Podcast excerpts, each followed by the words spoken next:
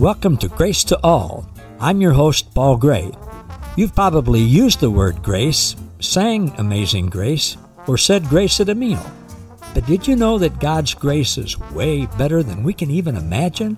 And that you and all people already have an abundant supply of God's unlimited, amazing grace? Today, we're going to hear the truth about God's amazing grace to all people. So, sit back, relax, and prepare to be inspired and awakened to the amazing treasures that you already possess. This is truth that you can handle.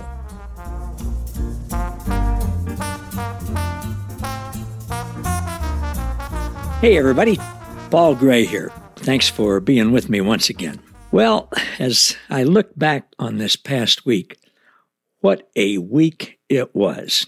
I'm recording this on Sunday, and it started off last Monday with my wife Kitsy and I doing some banking things. Went to our local branch bank, and with what we needed to do, we had to get into our safe deposit box where we keep our living will and our trust and important documents, birth certificates, car titles, marriage certificate, rare coins. We want to keep them safe, of course, for our own use and for our kids and grandkids' inheritance. And it was fun looking through some documents about things that we had inherited in the past. Some stock that we'd sold and then used the money for things that we needed and wanted at the time. Some actual money, cash money, not stock that we inherited that we used to take our whole family to Breckenridge for a week's vacation to celebrate our 50th wedding anniversary. We, we really enjoyed it. We got some other inheritance money one time that we used to build an addition onto our house, which we really enjoy. A couple of our relatives gave us an inheritance while they were still living so they could experience the joy of giving and the joy of seeing what we actually did with our inheritance. Yeah, okay, I'm, I'm getting a little off track there with, with my message. I, I do encourage you all to have a trust and a living will. Those are important things. Well, some other things this past, no, I'm digressing. Enough about me. All right, when I'm recording this, it's Easter Sunday. Many of you are listening to it later than that. Easter Sunday 2021. And I ask those of you who regularly listen to tell me what Easter meant to you. And I really appreciate those of you who responded in doing that. Here's some of your Easter responses. Gwen in our group said, Well, you may not want to hear this because it's secular. Easter to me is about a special church service, egg hunts, Easter baskets, springtime, family, ham, pretty dresses. Stacy said, well, actually, Stacy wrote something that true Cajun brothers would respond with, Brother, I, I don't know if that's something I'd want to be putting in print if I were you. Dana said, Easter means it's a time to decorate the front porch with a wreath, a cross, a sign, and bunnies too. Easter means gifts to family and friends here and across the country. It means getting together to share a meal and to laugh and love on each other. It means a time to thank God for Jesus and his love for us. It means gathering with fellow believers, if possible, to contemplate the significance and true meaning of Jesus' life, death, and resurrection. She says, as a little girl, it meant dressing up and going to church in gloves and in a pretty dress and hat and taking pictures holding an Easter basket. It meant an Easter egg hunt, candy, and eggs. My mom would make beautiful eggs for us to find when I was a child, and we would re-hide them to refine them over and over just for the fun of it. Easter means love and fun because of Jesus. Love and fun because of Jesus. Well, Mike Ruff says this To me, it's the Trinity's proof positive that they love the world at least as much as they love themselves. Greater love has no man than he lay down his life for his friend. And in the case of the Trinity, they take up their life again, demonstrating the truth of their love. Their friend, in this case, is the world as one being. We are each a part of the other, making up one ginormous being comparable to be the bride of Christ. Well, that's cool, isn't it? Bob Engel says this The day after the murder, church leadership was nervous. Jesus had said he would rise from the dead. They'd called him a liar, but he'd raised Lazarus, and he always seemed to keep his word. They were accomplished at burying truth, but they were over their heads this time. Their profitable system was in jeopardy. if Jesus rose from the dead, religion would lose. So they needed to make sure. The next day, the leading priest and the Pharisees went to Pilate. They said, Sir, we remember that while this liar was still alive, he said, I will rise from the death in three days. So give the order for the tomb to be guarded well for three days. His followers might come and try to steal the body. Then they could tell everyone that he's risen from the dead. That lie would be even worse than what they said about him before. Pilate said, All right, take some soldiers and go guard the tomb the best way you know. And Bob finishes with good news. It didn't work then, and it's not working now. Truth isn't buried, He has risen. Sandy said this Easter embodies a self sacrificing Savior who loves and lays that same love down for all, for me. The Apostle Paul describes every conceivable issue which cannot separate us from God's love. I feel the same love is ours to have and to hold eternally by Jesus' offering, not to God as payment or punishment, but to us. And Lisa says this Easter is the celebration of the unveiling of this truth.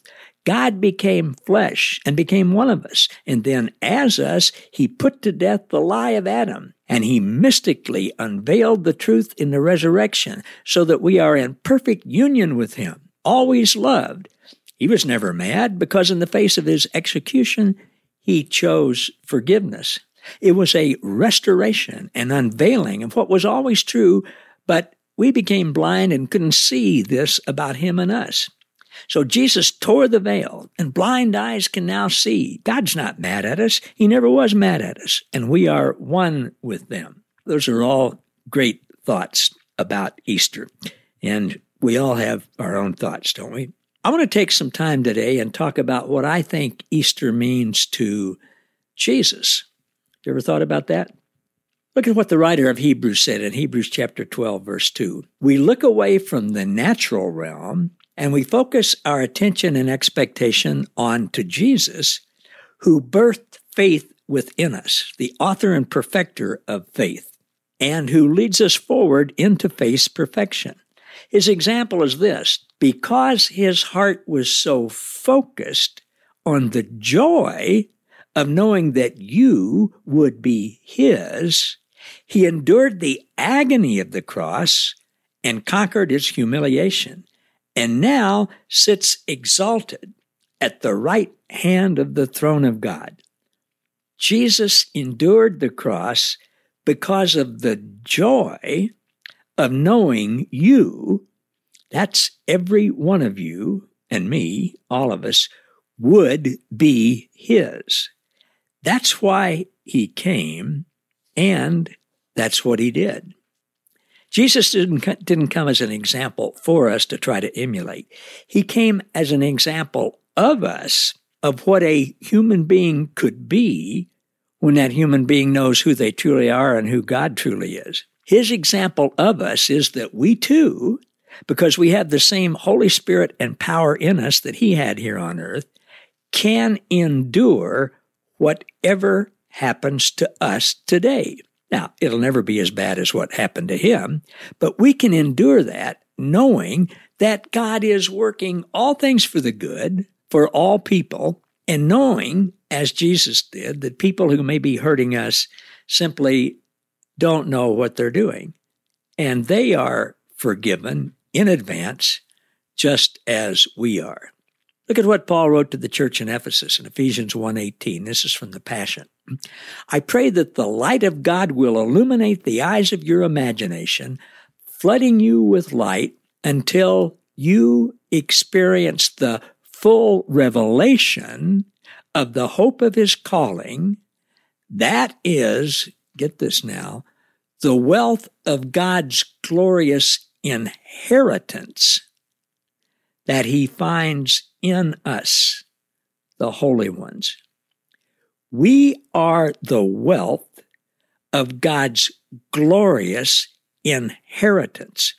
Francois translates it this way in the mirror.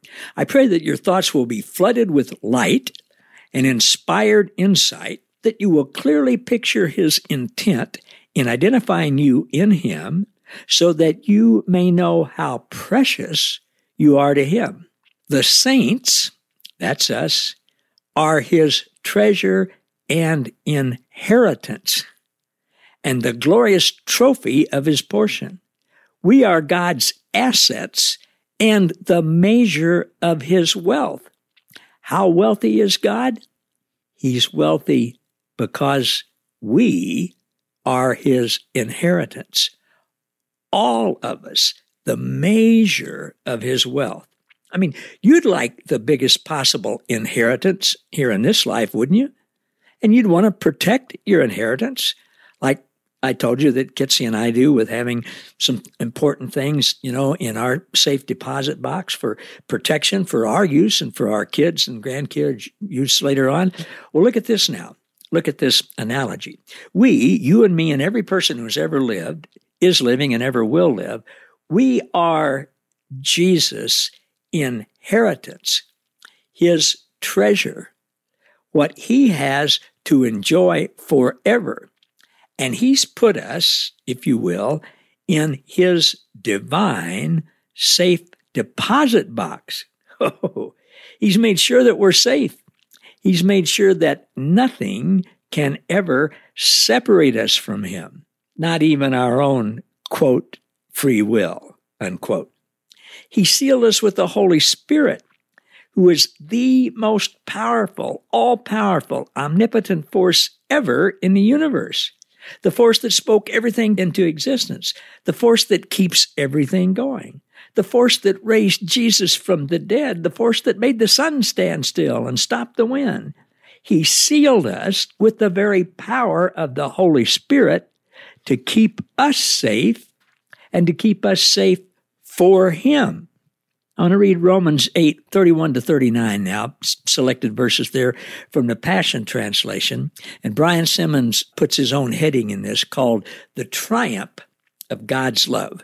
Romans 8, 31. So, what does all this mean? Paul asked. If God has determined to stand with us, tell me, who then could ever stand against us?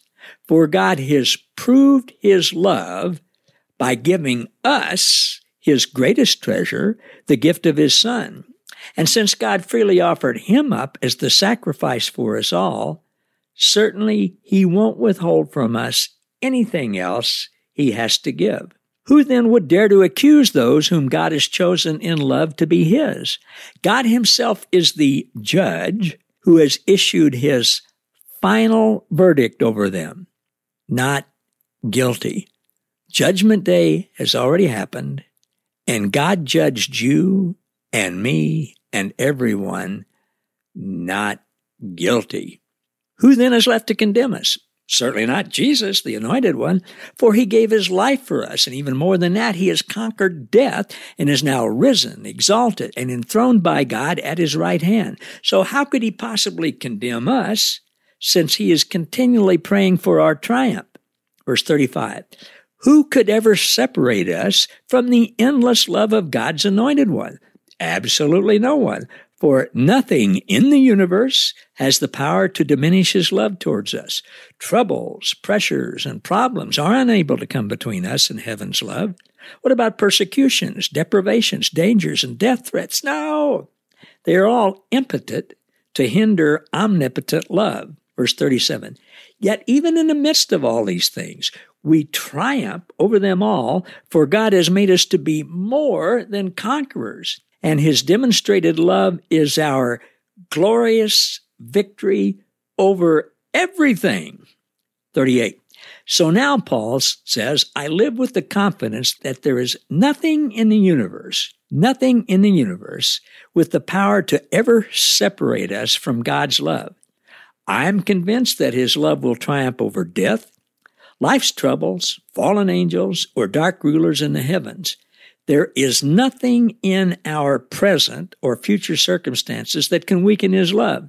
There is no power above us or beneath us, no power that could ever be found in the universe that can distance us from God's passionate love, which is lavished upon us through our Lord Jesus, the Anointed One. All right, I say all that to say that Jesus' inheritance is safe.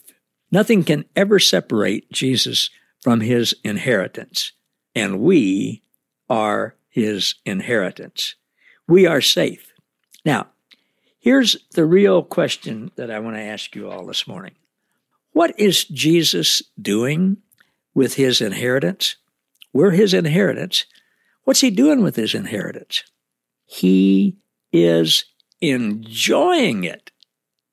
Really, he enjoys us. He went to the cross for the joy of knowing we would be his. Not his just to do religious things with, not the joy of having us doing spiritual things with him as opposed to secular things. No, everything is spiritual. You know that when you know you are one with Jesus, Papa, and Grace. When you know they live in you and they love you and they like you and they're your best friends and they delight in you. Everything is spiritual because they are everything and in everything. Jesus is enjoying his inheritance, you and me, and everything with us wherever we go and whatever we do. If we go to church on Easter Sunday, Jesus is there with us. At our Easter dinner with family and friends, He's there with us. At our Easter egg hunts with our kids and grandkids, He's there with us. When we play outside on a beautiful day like this, or go for a walk or a drive, especially with the top down, you know, Jesus wants all his kids to have a convertible. Uh, I digress there. He enjoys being with us as we watch a ball game, as we drink a beer, have a margarita, or just hang out with friends. To him, going to church, reading the Bible, memorizing scripture, those things are not more important than anything else we do. And if we feel we have to do those to please him out of obligation, that's not Jesus' way. We're still believing religious lies. We do life every day, 24 7, and he does life with us. That's what he's doing with his inheritance. When we're aware of that experience, then we live life like we never lived it before. Jesus' inheritance is his relationship with us. He calls it new life in Christ. Look at what Paul wrote to the Romans in chapter 6, verses 4 and 5. When the Father's glory raised Jesus from the dead on Easter Sunday, we were also raised with him. We've been co resurrected with him so that we could be empowered to walk in the freshness of new life in Christ. For since we are permanently grafted into him to experience a death like his, then we are permanently grafted into him to experience a resurrection life like his and the new life that it imparts. Think about being with friends. Those of you who are listening to this, watching this on Easter Sunday, think about being with friends. Could you really enjoy hanging out with friends who you can't stand? How about if it was your job to continually be keeping a list of everything wrong they did, just watching them with a keen eye? How about if you knew they were afraid of you and just walking on eggshells all the time you were around, and they're always wondering if they were pleasing you or if you liked them or if you'd messed up and caused you to not like them, would you enjoy being with people if they thought they couldn't be real with you, if they had to talk a certain way and continually tell you how much they love you and what a wonderful person you are and bow down to you when you come into the room? Eh, well, some of you might actually like that, but that's not Jesus. Jesus wants us to know he enjoys doing everything with us. No pretenses, no judgment, no keeping of list, no condemnation. And not just here on earth, in the physical realm, but also in the spiritual realm, above the line, in the unseen and eternal. Remember Hebrews 12, 2? Because his heart was focused on the joy of knowing that you would be his, he endured the agony of the cross and conquered his humiliation, and now sits exalted at the right hand of the throne of God. He's in two places at once at the right hand and in the throne of God. At the right hand of the throne of God and in us. And we are in two places at once, too. Quantum physics shows us now how that's possible. Look at Ephesians 2 1 to 7. The Apostle Paul wrote this. It was revealed to him by God long before anybody ever heard of the words quantum physics. God's fullness fills you. Ephesians 2 1 to 7.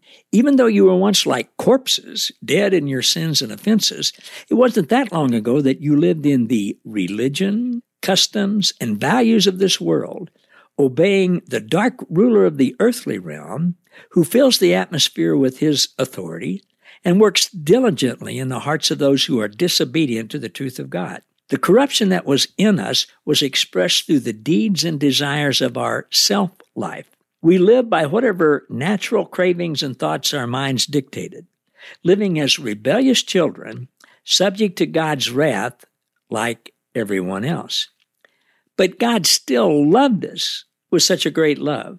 He is so rich in compassion and mercy. Even when we were dead and doomed in our many sins, He united us into the very life of Christ and saved us by His wonderful grace. Now look at this. He raised us up with Christ, the exalted one, and we ascended with Him into the glorious perfection and authority of the heaven realms, for we are now co seated as one with Christ. Verse 7. Throughout the coming ages, Paul wrote 2,000 years ago, and those ages are now, we will be the visible display of the infinite riches of his grace and kindness, which was showered upon us in Christ Jesus. Look at that, friends. Look at that. Jesus enjoys you, in you, around you, above you, below you, everywhere, right here on earth right now, and he enjoys you seated with him in the heavenly realms at the same time. Again, quantum physics shows us how that happens. I wasn't really digressing when I told you it was fun looking through some documents about things we had inherited. I did that on purpose, you know, stuff that we inherited. And because of that inheritance, we were able to enjoy things right now. I want to ask you when it comes to an inheritance, how big would you want your inheritance to be? I mean, if you had the ability and the power, would you put any limits on the inheritance you'd like to have? Would you say, oh, well, you know, it'd just be fine if I had a, you know, a little place, you know, just a little small place, nothing fancy, uh, and, you know, enough money to meet my needs until I die and, you know, maybe go out to dinner once in a while? Or would you want your inheritance to be so big you could enjoy it to the max every second of every minute of every hour, every day here on this life and afterwards? How big would you want your inheritance to be if you had the ability and the power to make it anything you wanted?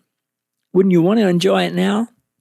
Well, Jesus, of course, who's all powerful, has the ability to make his inheritance as big as he wants.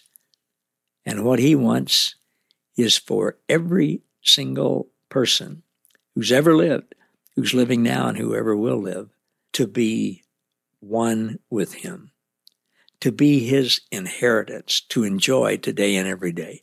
That's what Jesus is doing with his inheritance.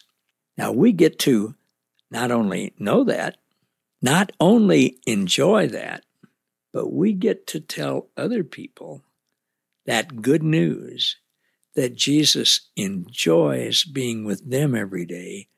And in fact, they are his inheritance too. That's really good news. All right, everybody, thanks for being with me today. Paul Gray saying, I'll see you next time. Thank you for listening to Grace to All. For more about us, how we can serve you, and our special guest, please visit www.gracewithpaulgray.com. Don't forget to subscribe to the podcast so that you never miss an episode and to join our Facebook group, Grace to All, where you'll be inspired and awakened to more truth that you can handle.